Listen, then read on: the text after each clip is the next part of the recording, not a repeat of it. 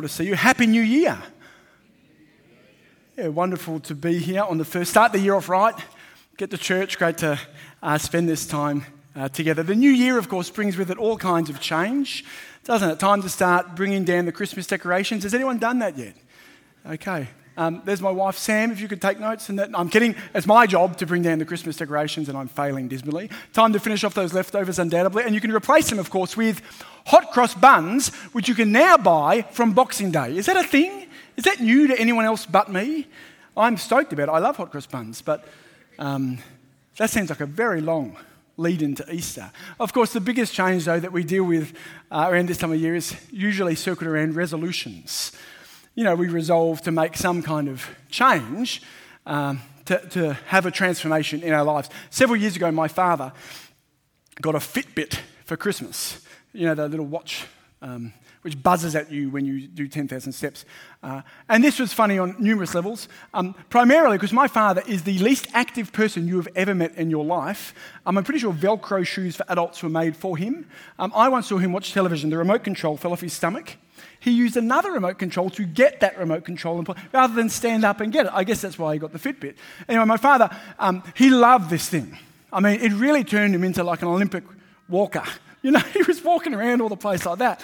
And that really lasted for at least two or three days. Um, it was very, very enthusiastic. But around New Year's Eve, New Year's Day, whatever, when the next time we saw him, I went there, he's there watching the telly. And out of the corner of my eye, as he's sitting there watching television, I see his arm hanging down doing this as he does it, just counting up the steps. I must stipulate everything by saying my father is the most honest man you've ever met. This is just his body lying for him, you know, just coming out of it. Resolutions are funny things. These are these external changes we make, which we hope will produce some kind of um, internal transformation. But what's the problem? They don't work. On average, they last eight days. So if you've started, just seven days to go, then you can kick it into touch with everyone else, they, they don't work. Why? Well, they're all based on what we do. If I do this and do that, then I will see something change. If I don't do that or I do that, then I will. It's the outside in, and that's generally not how transformation works. Now, it's worth noting that we don't just see resolutions um, with losing weight and changing things like that, we also do spiritual versions of them. Um, if you're not a Christian with us, uh, let me tell you about the Christian resolutions that we have. I'm going to read the Bible in a year. I'm going to read all the Bible three times in a month. I'm going to go to church every week. Well done, you've made it. In all seriousness, I'm going to stop doing that. I'm going to stop looking at that. I'm going to stop speaking like that. I'm going to dot, dot, dot. But all too often, we find ourselves again just butting our heads up against the wall. It might last for a short period of time, but it never sticks. Why? Why? Well, here's what I want to say to you this morning. And I don't know what's going on in your life. I don't know what you've got planned, what you're thinking about 2023, how you found 2022. I don't know where you're at. But here's what I want to say. Um, and I want to sort of uh, hang my hat on this statement because we're going to talk about it for the, for the rest of today. But only God gives you transformation that lasts. Only God. Only God gives you not only transformation that lasts, but also the transformation you most desperately need. Now, why is that? Why does it work when God does it? Well, the reason is because God doesn't tell you to change what you do as of primary importance. The transformation God offers is not a change in what you do, but a change in what you see.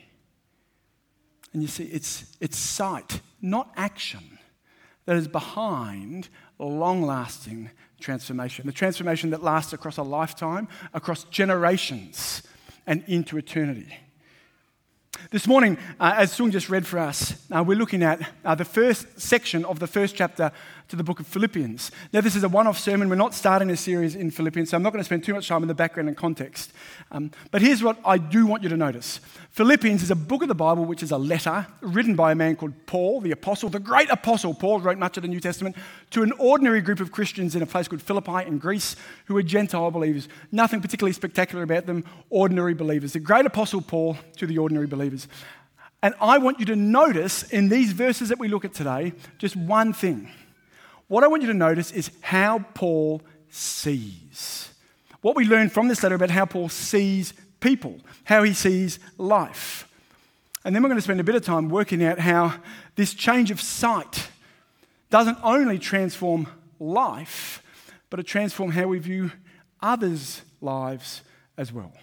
So, sight, how we see people, how we see life, and then spend some time um, thinking through what that means for us and, and for others. Does that make sense? So, um, keep Philippians chapter 1 uh, open. If you have a Bible, uh, open it there. If you don't have a Bible, please grab one after church. We'd love to give you one. If you do have one and you don't have it, here's a resolution bring your Bible. It'd be great to do that. Um, great thing to encourage you in. Uh, and all I want to do is look at the, um, initially look at the first verse. And what I want you to do is I want you to notice as we read out verse 1 what sight Paul offers to himself and the Christians of Philippians, how he sees them. Let me read this for you Philippians chapter 1, uh, verse 1. Uh, let's get into it. Paul and Timothy, servants of Christ Jesus, to all God's holy people in Christ Jesus at Philippi, together with the overseers and deacons. How does Paul see himself? Well, you see it here. He addresses himself as a servant of Christ Jesus. I want you to notice two things. Paul could have introduced himself in any number of ways that would have been appropriate the apostle, the church planner, the preacher, the teacher, the great writer, all those things, but none of those is what he does. Instead, here and elsewhere throughout the New Testament, he identifies himself primarily as who he is to Jesus. That's priority number one in the way that he presents himself who he is to Jesus. What does he say he is to Jesus? A servant of Christ Jesus. Here's the second thing I want you to notice it's around that word servant. Now, believe it or not, the word that we've got translated here in our, in our translations as servant is not the meaning of the original word. The original word is an ancient Greek word, doulos, and it's actually translated differently. Does anyone know? And te- at 8:30, we're terrible at this. Does anyone know what that word is actually literally translated as? Slave. Now, it's been changed for Western sensitivity reasons, baggage around the word slavery. And I want to say the word servant isn't a mistranslation because slaves do serve, the application is the same. But take no, make, make no mistake about it. In the ancient world, a slave and a servant were two completely different things. Listen to me, completely different. A servant could quit, a servant earned money. A slave, here's the chief thing you've got to know about slavery they were owned people. They were owned people, they belonged to others. So, what is Paul saying?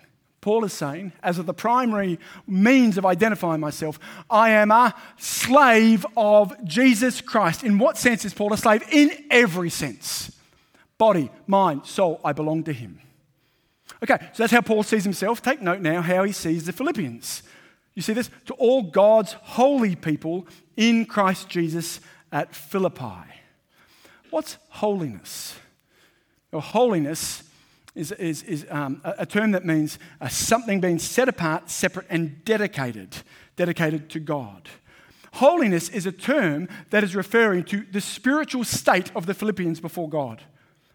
They were permanently, eternally holy, separate, set apart, and dedicated to God. We know it's eternal because look at chapter 1, verse 6. Being confident of this, that he who began a good work and you will carry it on to completion until the day of Christ Jesus. They are permanently holy in position spiritually before God. How has it happened? In Christ Jesus. Through the death and resurrection of Jesus, they have been made holy. However, here's two things I want you to notice. Number one, Paul does not identify the Philippians through any number of the ways that he could have. It's not about geography, it's not about demography, it's not about what they've done, how good or how bad they are. The most important thing about them is who they are in relation to Christ. You see that there in the text. The most important thing about them is who they are in relation to Christ. But number two, it's that expression, God's holy people in Christ Jesus. It's a mouthful, isn't it? There is actually a word that has been used in other translations that describes all of that. 1030, what is that word? Does anyone know? Saint. So some of the older translations would say to the saints in Philippi. The reason they don't use that term now in this translation is because the word saint has become terribly misused throughout Christianity. Um, it's very, very unhelpful. Let me just spend a moment explaining it. Um, unfortunately, over the last few hundred years, or maybe a bit longer than that, over several hundred years, the word saint has come to mean, to some denominations of Christianity and to some Christians, super duper Christian, super special Christian. There's a hierarchy of Christians, and you ain't it. You're at the bottom. Saints, they're up there. Some people even believe that they have the authority to proclaim someone a saint. They have the authority. And the way you do that is you pray to this person when they're dead. There's a miracle that occurs, and then that's a saint. So some people would say there's one saint in Australia. Have you heard that before? There's one saint. That is a grievous lie. It is untrue. And I don't care what your denomination is. It's wonderful that you're here, but hear me right now. That is not ever, ever, ever, ever what the Bible says. Never, ever. There is not one saint in Australia. How many are there? There's thousands of us. Because what is a saint? You see it here. A saint is someone who is made holy in Christ. What's that a description of? Christians. Christians. We're all saints. We're all made holy. There's no hierarchy of believers in holiness. We're holy not by our behavior, but by virtue of what Jesus has done for us on our behalf. Do you see? Do you see that? So take a step backwards with me right for a moment. This is just verse 1. I promise we won't spend this much time on every single verse, but understand here the sight that Paul is offering. Paul says, I'm a slave, you are a saint. But don't miss this. He's not saying, I'm a slave and I'm beneath you, you guys are saints. And a... no, no. He's making a broad statement that applies to all Christians everywhere. He is both a slave and a saint. The Philippian Christians are both slaves and saints. And for us, well, let me help you start 2023 off the best possible way. Who are you, Christian, to God? You are a slave. To be a Christian is to be someone who has had their ownership moved. Everyone is a slave. The Bible tells us before Christ, we've all been slaves to sin, to our sinful nature, to the evil dictator that is our sinful nature and the devil. Slaves to sin. But when Christ saves us through the power of his blood on the cross, there is a transfer of ownership. We are now put under the slavery, enslaved to Jesus Christ. But he is not a wicked, evil dictator, but nonetheless, he does own us. We belong to him. You're a Christian, you belong to Jesus. You're his property. But also, you are a saint. Right there, there's Saint Pippa. Right there. Not a big deal. St. Dave. Whatever. On the bottom of your emails, that's an email sign off, isn't it? Oh, St. blah, blah, blah. St. Jim, St. Bob, St. whatever your name is. But don't be obsessed with the title. It's like an honorary doctorate. No one uses the term doctor with an honorary doctorate. Don't be obsessed with being a saint because the title is nice. No, no, no. Grab hold of what it means. You have been made holy before God as one of his people through Christ, in Christ. That is who you are. More than that, that is whose you are. That is your identity. And I want to say to you right now, this morning, as a Christian, 2023, the whole year ahead, understanding this, grabbing hold of it, is critical to transformation. It's critical to living as a Christian. It's critical to living life properly. Why? Because who you are to Christ is the single most important thing about you. You know, the worldly wisdom that we see around the place, worldly wisdom, will say to you, and we hear this all the time, that who you are is a result of what you do. Listen to me, you understand that? Who you are is a result of your accomplishments or your failures. If you succeed in life, you're a success. If you fail, you're a failure. Do this, do that, do this, do that, and then you will become the person your job, your background, your family, your house, blah, blah, blah, blah. What you do determines who you are. But the gospel, the death and resurrection of Jesus, cuts through that fallacy like a surgeon's blade, skillfully cutting away disease.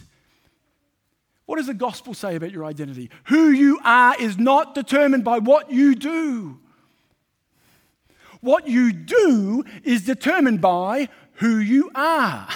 And who you are is determined by what Jesus has done. Who are you? A saint, a slave. Whose are you? A saint, a slave. That's who you are. And I want to say it's critical to understand that because you will never navigate life wisely if you do not understand the reality of your identity. Do you understand that? unless you see reality clearly, and that must start with how you view God and yourself, you'll never be able to live life pouring your effort, your energy, your interest, and your activity into the things that truly matter. You won't be able to do it. You'll be living blind. Let me uh, illustrate this. One of my sons, Sonny, um, when he was around three years old, he loved to play hide and seek. And the way he would do it was uh, very unique.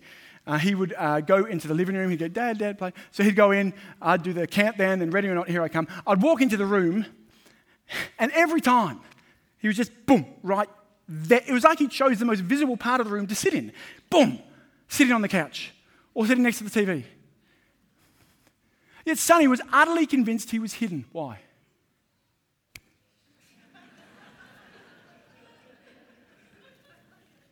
Thankfully, I hate hide and go seek, so I was happy to let him keep going on with that. He still does it, don't tell him. Sonny thought he couldn't be seen because he couldn't see. But what's the reality? Well, reality has no time for opinion. reality has no time for what you think of it. Reality is what it is. Sonny could be seen. And if he continued to live life denying reality, if he continued to live life believing that shutting his eyes meant he was invisible, well, he's going to have a big problem as he gets older and older and older, isn't he? My dear friends, do you understand? How do you expect to live life wisely? How do you expect to have the spiritual growth you most desire? To defeat the sin in your life that entangles and bogs you down? to see the, the, the, maturity in your own life, to be evangelistically fruitful, to live the life that God has designed for you to live. If you do not see yourself clearly, who are you, a slave? I obey my master. Who are you, a saint? I've been made holy forever by my master. I will not lose what I have. So then the question becomes if that's who we are, that's whose we are, what does life look like as a result of that reality? What does Paul tell us in Philippians about how we should live our lives? What living wisely as a result of understanding what life is all about? What does Paul tell us about what we should do?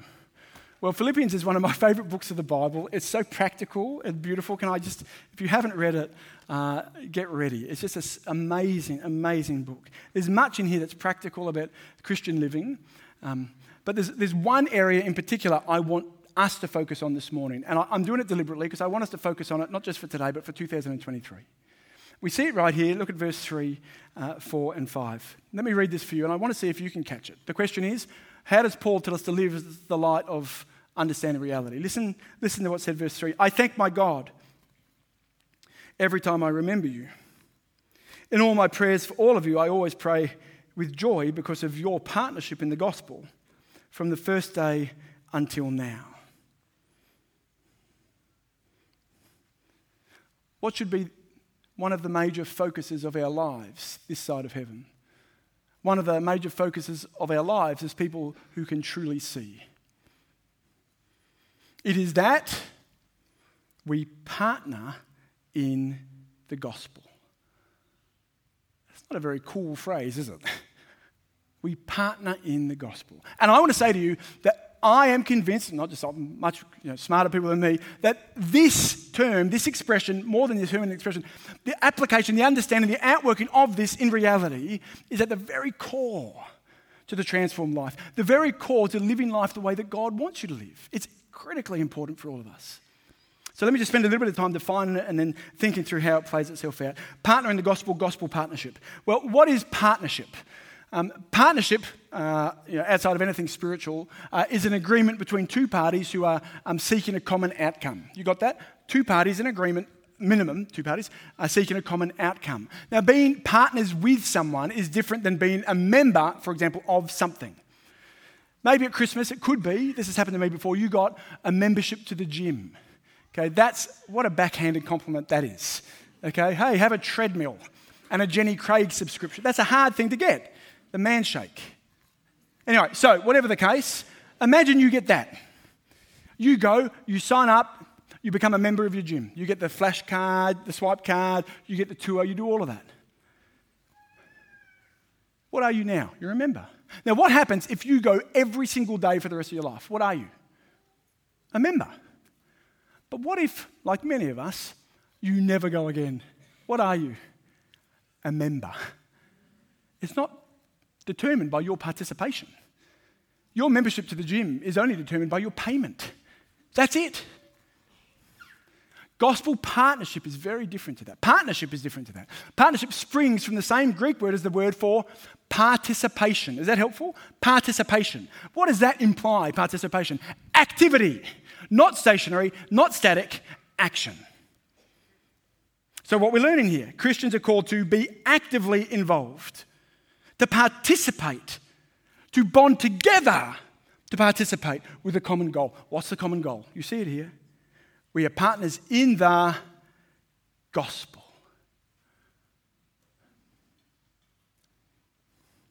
This world um, has so many things wrong with it. It's so easy to be distracted, isn't it? And as a church,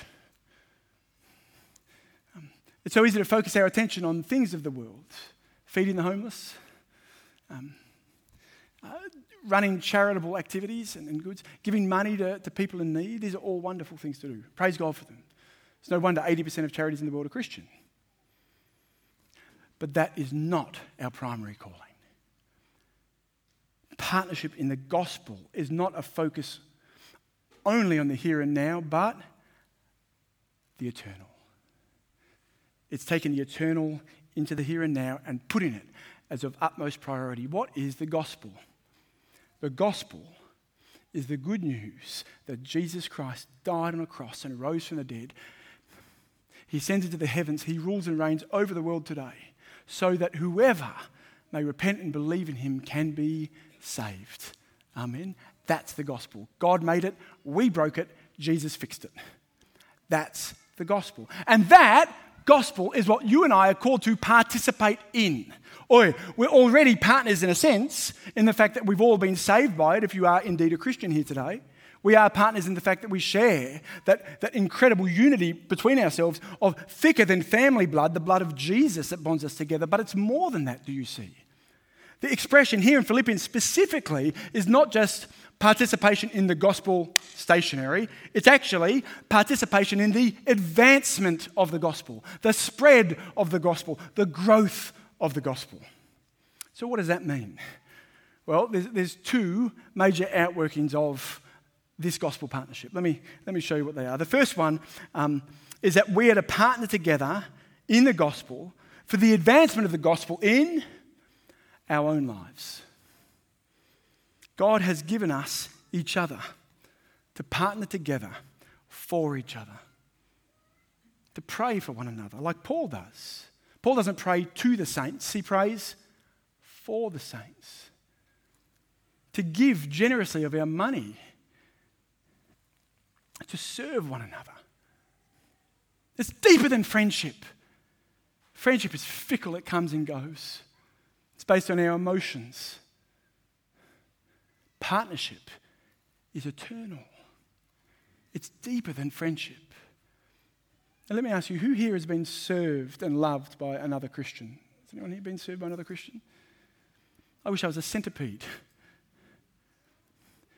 Loving one another is a matter of primary importance. You and I are to partner together for the mutual maturity of each other.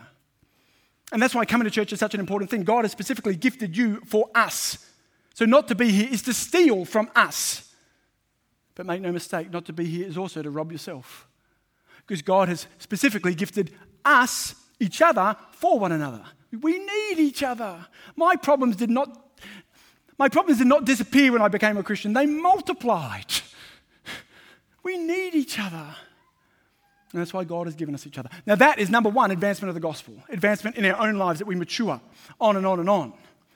But number two, and this is the primary context and meaning of it here in Philippians, is the advancement of the gospel in the lives, the hearts, the souls of people who do not know Jesus. That we, you and I, are better together. We want to see the coast won for Christ. You want to see the people you know come to know and love the Lord Jesus Christ as their Savior. We need one another. To partner each other. Now, Philippians actually contains for us an incredible illustration of exactly that. So, if you've got the chapter open in front of you, have a look at it, Philippians all the way through chapter 1. I want to point out to you this illustration of evangelism, partnership in action, uh, that is just, uh, I want to say, both shocking uh, but also incredibly stimulating. Have a look at it here. Um, let me give you a little bit more context. Paul, the guy writing the letter, is writing from prison. He's in Rome, he's imprisoned in Rome for preaching the gospel.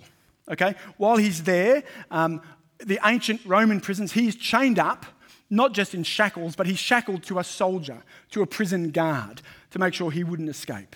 Okay, that's what life is like for Paul.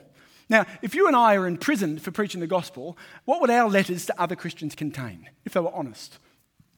Well, I whinge when the Wi Fi goes down, okay, let alone if I was in prison for Christ. But what does Paul say? Listen to verse 12 and 13. I want you to know, brothers and sisters, that what has happened to me has actually served to advance the gospel. As a result, it has become clear throughout the whole palace guard and to everyone else that I am in chains for Christ. Hey, Julius, what shift have you got? Oh, I'm chained to Paul. Oh, just won't shut up.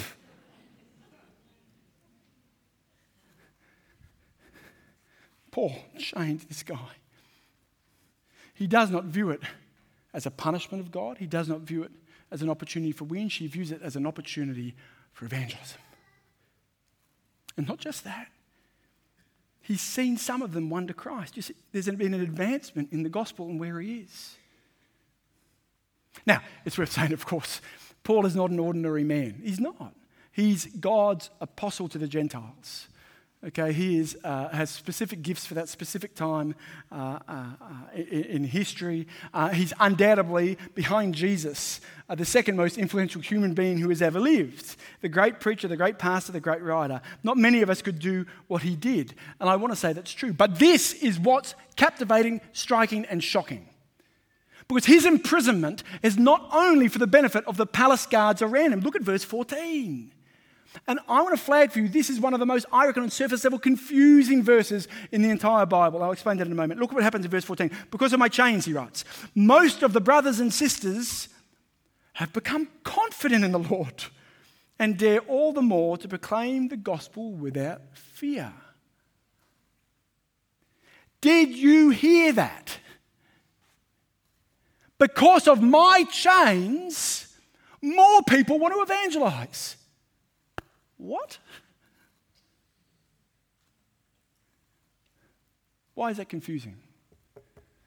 Well, every study of evangelical Christians, and we are an evangelical church, every study of evangelical Christians done all around the world, and certainly my own personal experience around the world, um, will verify that right at the center of um, Christianity, Christians, the lives of Christians, there's a paradox. A paradox. 90% of us believe, convicted, that we need to spend our lives telling people about Jesus, that this is what we should be doing, this is a good thing to do, we want to do it. 90%. Raise your hand. No, don't do that. 90%. But how many actually do it? 10% and below. Now, that's not just true here, it's true everywhere. It might be higher here, it might be lower there, but we have this huge paradox. Most of us want to do it, most of us don't do it. We've got a conviction and action contradiction going on here. Why? Why is there something we want to do but we don't do? There's one answer above all others that I want to propose is true for you, most likely, and it is fear. Is that right? It is for me, fear. Now, fear comes out in many different forms. Of course, fear of not knowing what to say, fear of saying the wrong thing, fear of destroying a relationship, fear of of um, misrepresenting Jesus, fear of looking stupid, fear of looking foolish, fear that no matter what you say, this person is so far gone, they can't be won to it, so why bother? Does that strike true? That's my Monday. How does that strike true for you? Fear. So, how is it possible that Paul's imprisonment and proclamation while in prison leads to, look what it says. How does the verse finish? to the end of fear. It leads them to proclaim the gospel without fear. What do we have to do to live like that? What course do we have to run? Let's do it. Well, my friends, the answer is not found in what we do.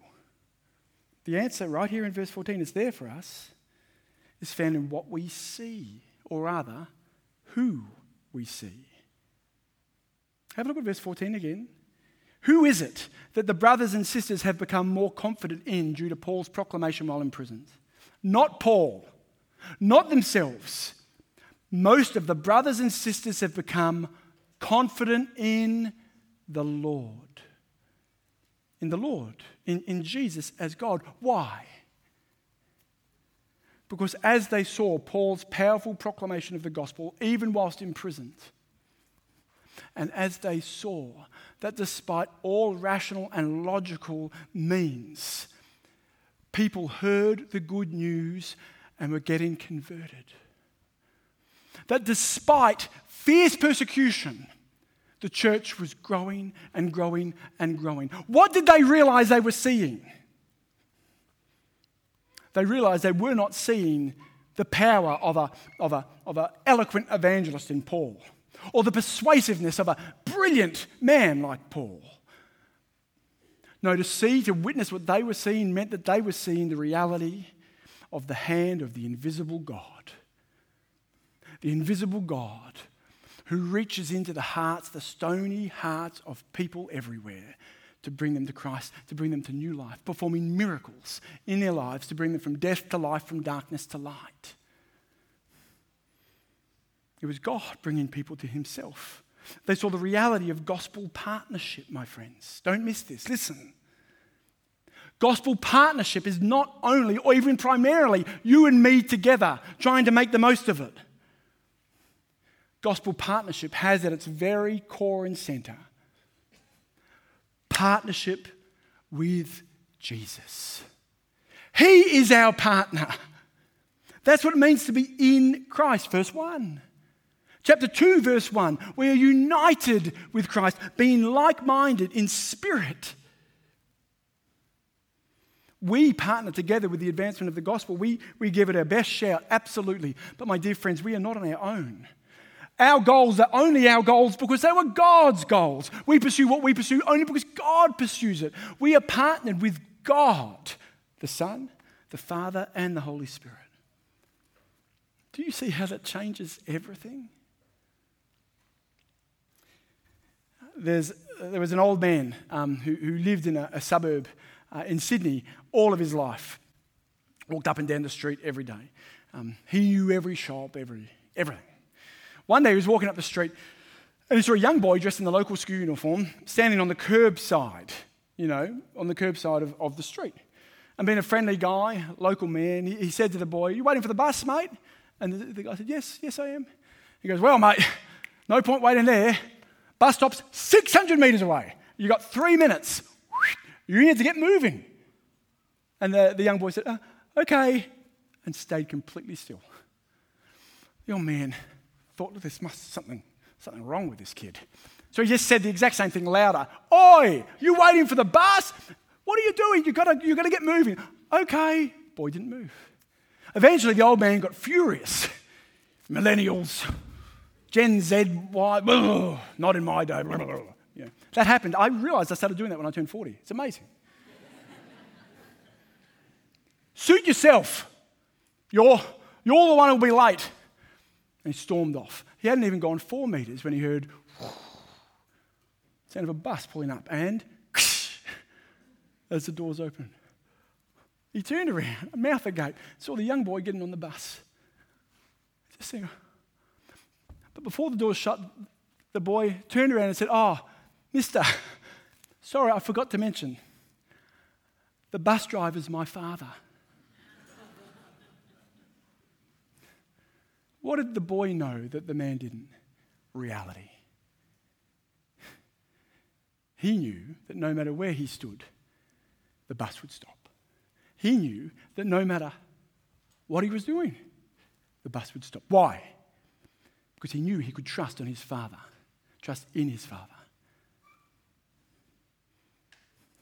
What does it mean for us to partner with God in evangelism? It means everything. It means everything.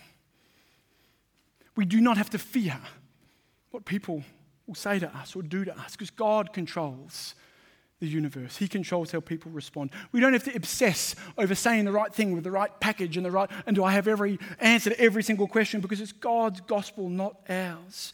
We can have confidence that no matter what we do, no matter what the response is, it is not in vain. God may save the person we're speaking to, or He may not. It's His choice. But the responsibility of their response is not on us, it's on Him. So when people reject us, dismiss us, patronize us, put up with us, we do not lose heart, we persevere. Aren't you glad someone did for you? We persevere. Our spouses who show no interest. I know that some of you here. Our children who veer away. Our siblings, our parents, strangers, neighbours, friends. We stop reading life by the reactions of the lost, and instead we read life by the Word of God, who is sovereignly in control of all things. The God of the universe is our partner in this endeavour, and He can change anyone's heart. And I've got to say, He loves to save people. That's what he does. That's what he always has done. That's what he keeps doing. Do you know, this year at, at this church, we saw 56 adults become Christians. 56. 116 youth. I had to use my calculator to add those up. That's 172 people. Then I divided it by 52. That's three a week. How does that happen? Partnership. Not solo flying, not sole trader, partnership. It happens usually by one Christian knowing a non Christian and witnessing, maybe stumbling, maybe bumbling, but faithfully about their faith. They may talk to them, explain the gospel, or they may bring them or invite them to something where they meet other Christians. Or it may be that someone meets someone who invites them and they come, they don't know them, but they meet people. Other people have been praying. We put things on, we do things. Why do we do the things that we do? Partnership. And yet, our own efforts on our own would be hopeless. It only works because God is our partner. On the surface, one to one evangelism, one to one inviting, bringing people, inviting someone tomorrow to Summerfest, uh, uh, you know, whatever. It seems so innocuous and small and insignificant sometimes, doesn't it? Why do I bother? And yet, this is exactly how the kingdom of God has always been grown. Let me finish by telling you about Lydia.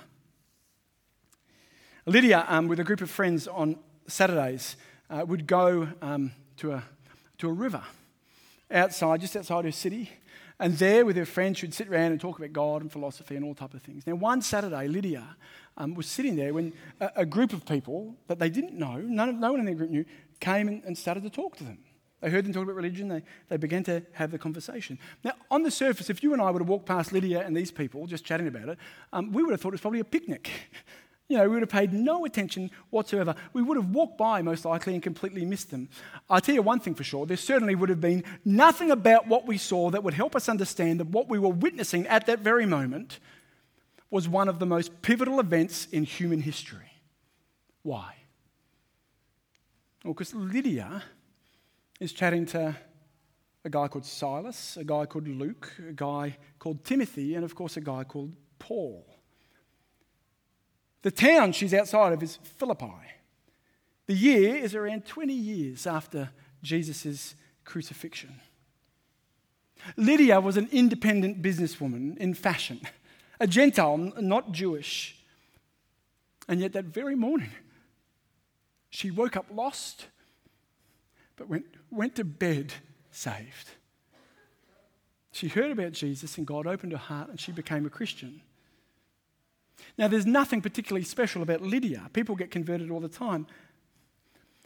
However, Lydia was the first Christian convert in Europe. The very first. Not long afterwards, she told her family, and they were converted, the first Christian family in Europe. Acts chapter 16 is where we're getting this from. Guess who else is then converted? A slave. And who else? A prison jailer. What happens to Paul? He's imprisoned again. Christianity spread throughout Europe. Went to, off the mainland to Britain, to America, Canada, New Zealand, and eventually Australia. How did it begin? With a group of people chatting to another group of people, and one woman, Lydia, coming to know Jesus and telling the people that she knew what she'd been told. That is how the gospel has spread over the world. And I guarantee you, if you are a Christian here today, that is in some way or another how you're a Christian. So, what can you do? Well, we can't be Paul. It's unlikely any of us will have that impact. Not unlikely, impossible. We are not going to have the impact of the Apostle Paul. He was a man with a special gift at a special time in history. But we can all be Lydia.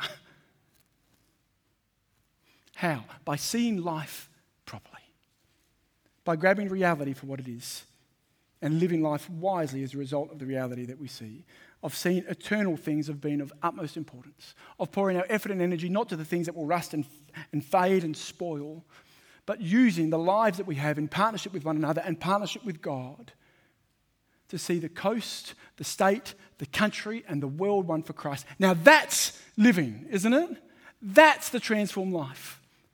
Most people who become Christians know a Christian. The people most likely to become Christians this year are the people you already know. So, will you partner in this? Will you participate? Summerfest tomorrow. Summer series every week in January. The Life series over term one. Every single Sunday at church. You representing Jesus through your community, through the people that you know. This is how God calls his people to himself. And this is what a transformed life looks like in action. Amen. What a thing to do. Let's bow our heads and let's pray. Heavenly Father, we thank you for your kindness in bringing us and drawing us to yourself.